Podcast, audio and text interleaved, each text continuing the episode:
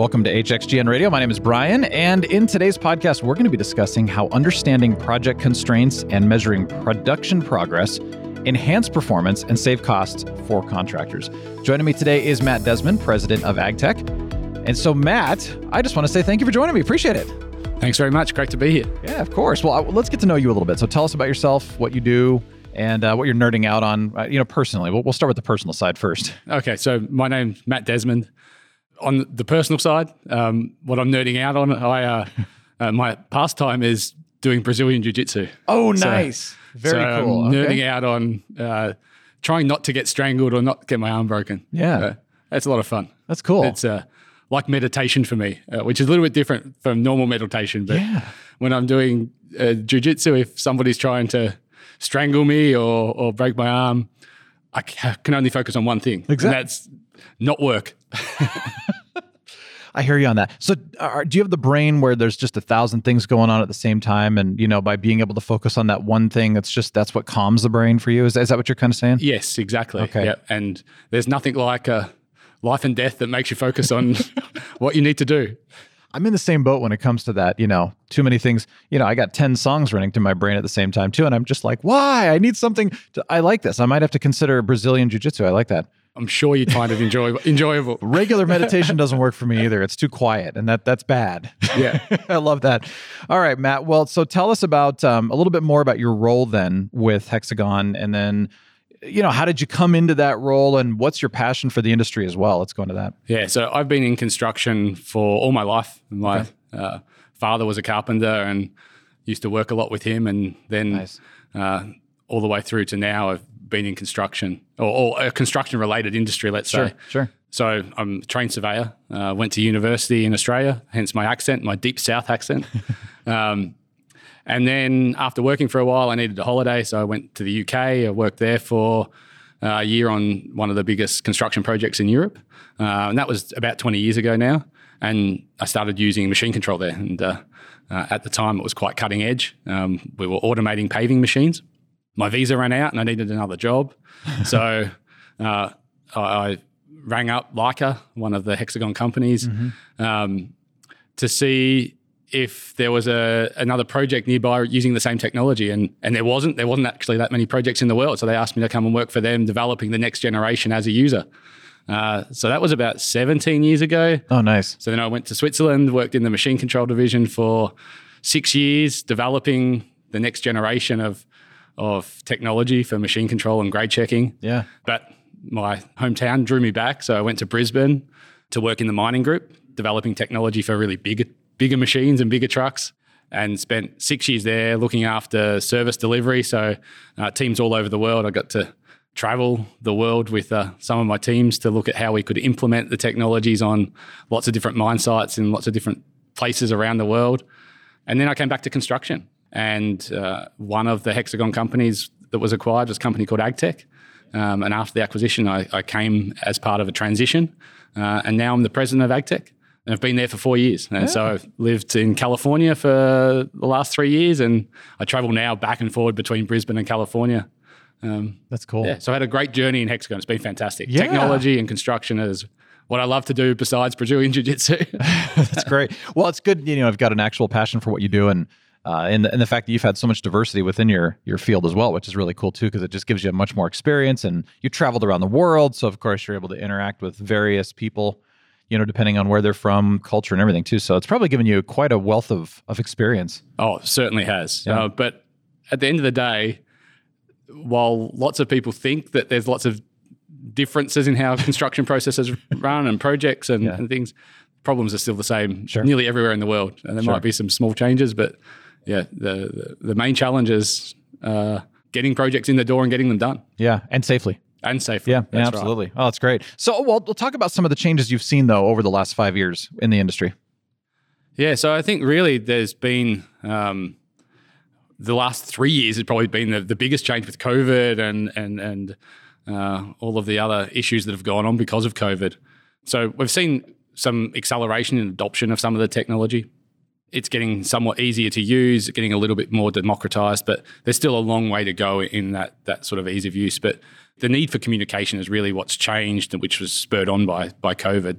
Um, not having all your people on site or having issues with getting labor, um, issues with having to social distance and do all of those sort of things have really allowed people to look at technology implementations in a little little bit different way. Mm-hmm. Um, there's probably still two main ways that, that customers are implementing their technology, either through sort of transformational changes where they're looking at end to end of their whole uh, the the whole process that their company goes through, or more incremental where they look at one problem at a time. I'd say COVID has led to a little bit more transformational change where you look at the whole value chain. Um, but that's not to say that's the right way. Um, Solving a problem and starting to implement technology is the best thing you can do, no matter how you do it. Um, there's also been a lot of supply chain issues, especially more recently, in getting equipment, getting materials for construction sites. Um, so that's led to a lot of delays, a lot of potential overruns if that hasn't been built in uh, up front into the project. Um, and uh, education um, mm-hmm. is a big, big deal. Yeah. Um, we're seeing uh, people be, I'd say, more educated about the general ability or the benefits of technology, but not really in how to apply it to their specific scenarios. But then also the increase in uh, digital platforms, social media, the way you can consume information has completely changed. So we try and push out this, our, our, information across as many channels as we can to try and get our customers educated. Yeah, yeah, that's good. Well, and speaking of customers too, like what I'm assuming you've seen some significant changes as far as their expectations, and of course, you know, just mentioning all the challenges you guys have dealt with in the last few years. What's going on with that? How are they coming across now?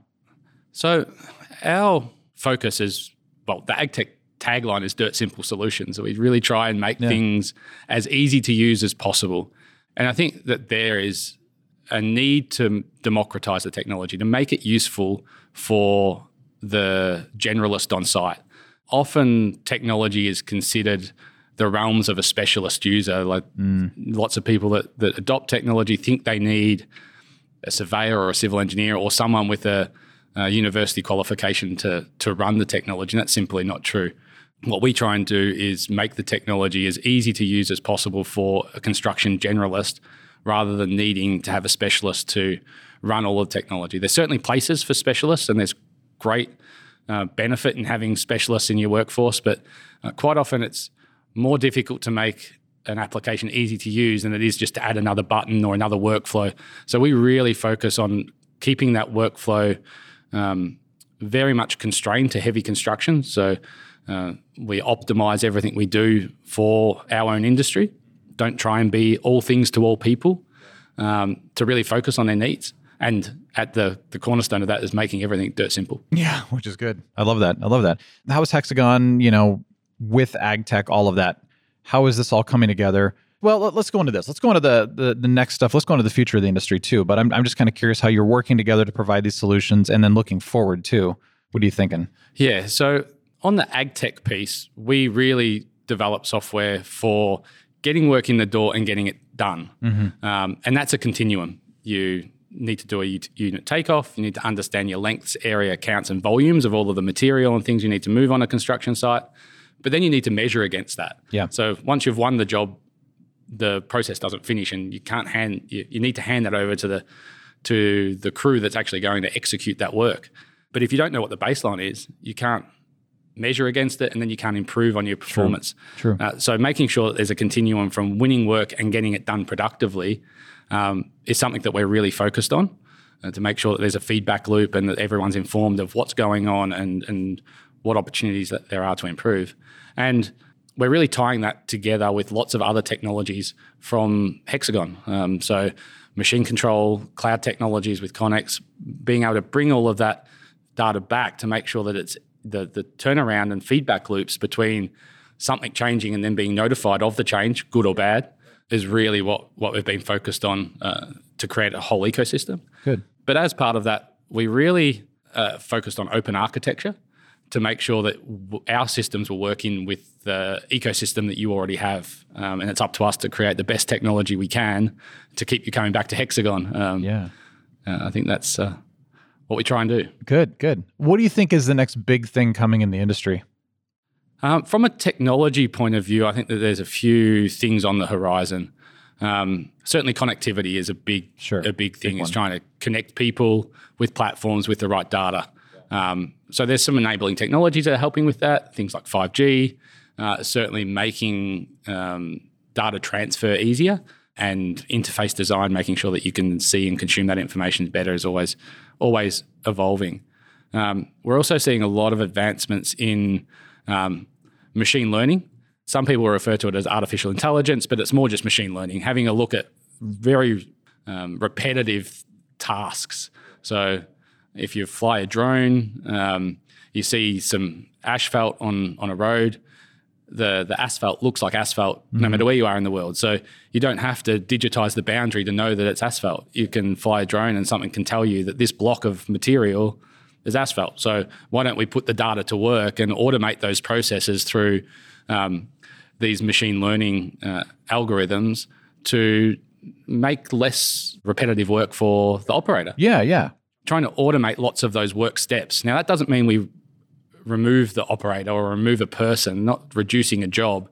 We're allowing time for that person to think uh, and do a, a higher level job that adds more value to the organization. And that's, I think, somewhat of a misconception sometimes when we talk about automation. It's not necessarily about uh, taking jobs away, it's about focusing on more constructive activities. Sure. A- and one more area in that, that evolution would be around sustainability. So we're seeing a lot, a lot more focus on sustainability. But the view of sustainability is really that by providing technology and helping construction companies be more profitable, and to be more profitable, you need to complete jobs on time, uh, on uh, budget, and on specification. The outcome is you com- you complete more sustainable projects. So you make more money if you're more sustainable. So you have less idle time on machines. You use less material, so you're not over digging. You're not moving dirt twice you're putting the right amount of, of layers of certain material into place. So you're losing using less expensive material, and the outcome is the asset lasts longer. So all of those add value to sustainability. So just by helping construction companies make more money, Yeah. we save the planet. That's incredible. I love that. See, that's usually not, you know, they're usually mutually exclusive. Well, people think they are, Yeah. but I think there's a lot of money in in making things faster, cheaper, Yeah. and better. Yeah, that's true. Uh, I love that. That's really neat. Now, obviously, these are huge benefits for the customers. Do they need to prepare for anything as these changes are coming?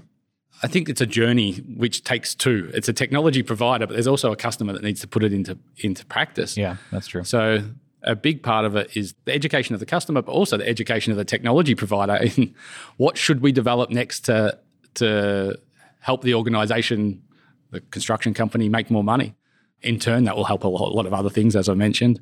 Safety is another element I didn't talk about, but I think one thing to prepare for is that it's not technology is not a silver bullet. It takes time to implement. It's like any other skill Yeah. like yeah. Brazilian Jiu Jitsu. You can't turn up there, you're going to get strangled. Yeah. Um, you have to go away and train and, and seek out the best. You have to seek out a coach. You have to seek out a technology provider who can educate you and take you on that journey. So, choosing a, a technology provider that, that you trust is important, Mm-hmm. um, that has a lot of experience, but can help you work through your issues uh, is important because two way discussion. It's not a, yeah, here's a box, it will work. Yeah, good point. No, I like that. Well, and, and the journey is good, and, and the implementation. I know a lot of times you run into organiz- you know, organizations, companies who it takes too much time, and well, we'll get to it eventually. You know, you see that a lot. You know, that the change is hard for people because of the time that it takes, or the learning curve, and that kind of thing too. And so you're right. You do have to have them to say, "Hey, we can do this," and so ideally making it as easy as possible for them. That's the goal. Yeah. So so we say you obviously need to trust the organization you're working for. You need to have an immediate need. You need to have a project that we can help you with. If you don't have a project to put that application into place, you're probably trying to solve the wrong problem. So you need to identify an immediate uh, obstacle that we could, or technology overall, could help with. That's true. Uh, and it has to be timely. You need to have some time to put it in place uh, to see the benefits, and, and it's just not going to work by signing a, a check. No, that's true. That's true. I know when I feel like we do too many things, you know, where we we implement too much at the same time, and then you go, well, hold on, uh, one one thing. This this one's a need, and we'll get to that later, and then you never get to it. Yeah, It's one of those things too. So I love that. All right, so uh, now Bauma's coming up end of October, And you know, if you if if anyone missed Hexagon Live, you know, for 2022, back in it was great to be back in person. You know, um, so if you've missed that and you are looking to get involved, tell us about Bauma. Yeah, Bauma's uh, the largest construction fair in the world. Uh, it happens every three years in Munich, Germany. If you've never been, it's a fantastic event to go to.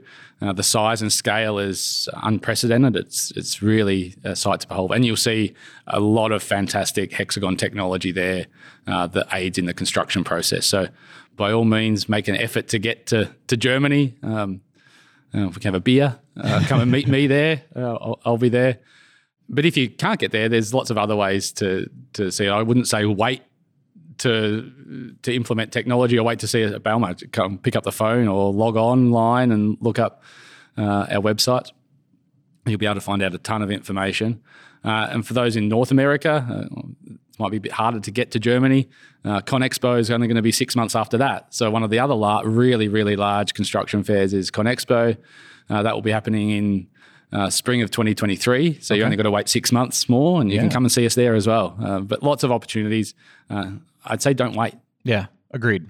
And try and think about the problem that you need to have solved, and then come and talk to Hexagon, and we can help you with lots of different problems on your construction site. We'll have a technology somewhere, no doubt, that can uh, solve a problem that you have. Definitely. Well, and I appreciate that you are offering these solutions and you're trying to get people to solve them as quickly as possible because it needs to be done that way. So thank you, Matt. I really appreciate you sharing all this and thank you for taking the time today and, and joining me. No problem. Great to be here. All right, Matt Desmond, president of AGTEK. Thank you so much for joining us here on HXGN Radio. For more information and also to listen to additional HXGN radio episodes, head over to iTunes, Spotify, or SoundCloud. And of course, please head on over to hxgnspotlight.com for more information and more stories from Hexagon. Thank you again for listening and have a great day.